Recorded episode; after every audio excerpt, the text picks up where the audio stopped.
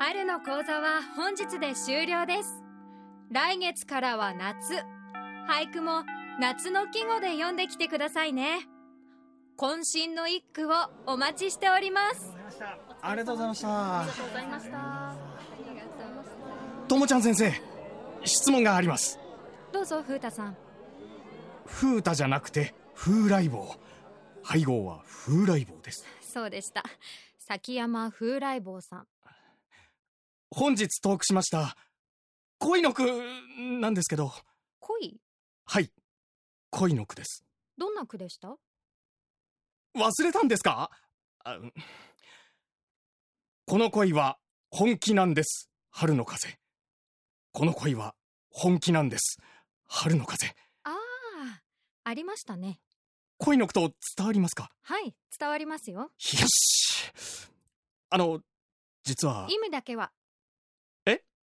意味は伝わりますが真意は測りかねます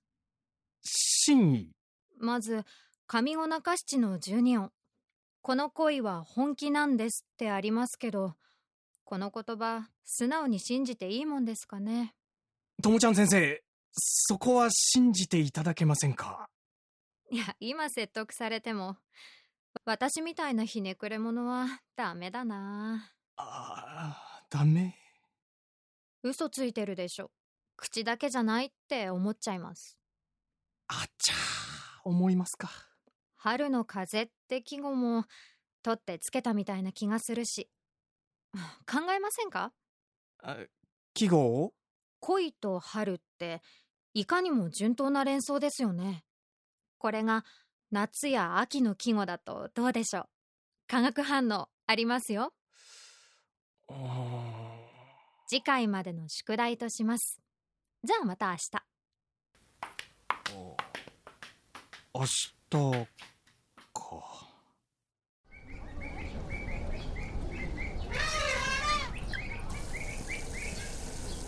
この恋はこの恋は ダメだ浮かばないはあ象はいいよな人間みたいに恋で悩んだりしないんだろう男一匹45歳動物園の飼育員友達は動物のみで過ごしたから告白の仕方がわからない大好きなともちゃんは同じ職場なのに風太さんそれ終わったら猿山の掃除ねわかりけり仕事中に俳句考えるのはダメですよバレにけり同僚のともちゃんに恋をしただが職場は恋愛禁止ともちゃんのもう一つの顔は公民館で俳句を教える俳句の先生チャンスは月1回の俳句講座しかない風太さん俳句に浮気してると動物たちが悲しみますよともちゃんは仕事中作らないのはい私は動物を悲しませたくないんで先生になる人は違うな特別にアドバイスしましょうかいいインチキはしたくないインチキそここだわるところかな当然こだわるうん伝わることが大切だと思うけどえこれどうぞ手紙まさかラブレターめぼしい夏の季語を見繕いましたあとは観察です観察してくださいやらなきゃダメダメです夏の季語を上辺だけ使っても意味はないんです実感を持って詩に定着させないと夏の季語を詩にあうんかき氷は冷たい花火は儚かない水着は胸が騒ぐ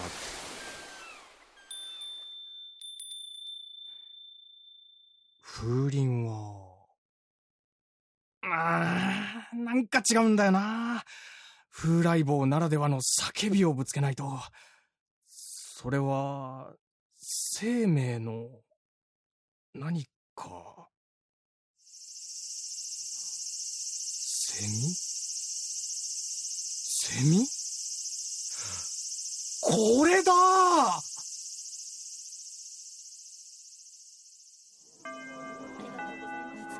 お疲れ様でしたともちゃん先生風太さん風来坊ですそうでした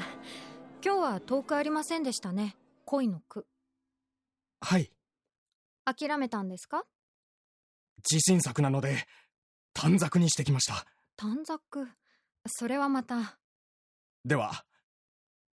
行きます うんあ行きますよどうぞこの恋は本気なんです油ゼミこの恋は本気なんです油ゼミ油ゼミときましたかどうですか油ゼミの季語を斡旋したことで中年特有の後がない恋の緊迫感が伝わってきますこれは風太さんならではの一句ですね一生のほとんどを土の中で過ごし地上で羽化した一瞬に全てをかけるセミという季語にその全てが入ってます全部言っちゃうのは無粋ですがいい句になりましたやったーではあのでも恋の句としてはちょっとえこの句私が作者だったら風太さんどう感じますともちゃん先生がそうだな私37歳ですうん37歳だと恋に焦っているようにですよねつまり恋の句として読むには痛くないですかい痛いとは思いません。では、こう考えましょう。アイドルにときめいた時に読んだ、ような、アイドルアイドル。あそういうやつですかならいいか失礼しました突然、どんな心境の変化ですか ごめんなさいアイドルにはまるってのは私の感覚では本気の恋ではなかったので風太さんには本気なんだってえ、い、いや、その、では合格点ですあ、ちょっと待った何間違ってました。問題は季語だけではなかった。私は、本気という言葉を軽く使いすぎてました。この使い方はワンチャンあるくらいの軽薄さがあります。悪臭を変えられない油切った中年の開き直りを感じますそこまでは言ってません言ってませんか言ってませんけど 風太さんってもしかしてエスパーエスパー言わなくてもわかる人えー、あー あ、やだな。あでは、ピピピピピピピピピ。さて、なんて送ったでしょう。うーんわかりませんあちゃー。もっと俳句勉強しないと。俳句関係ないですよそもそも恋と俳句を紐づけてはいけませんえ私恋に関しては無粋でいいと思ってますええーじゃあまた明日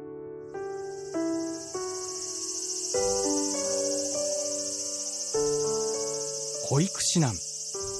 脚本中川博樹出演斎藤浩一マリナ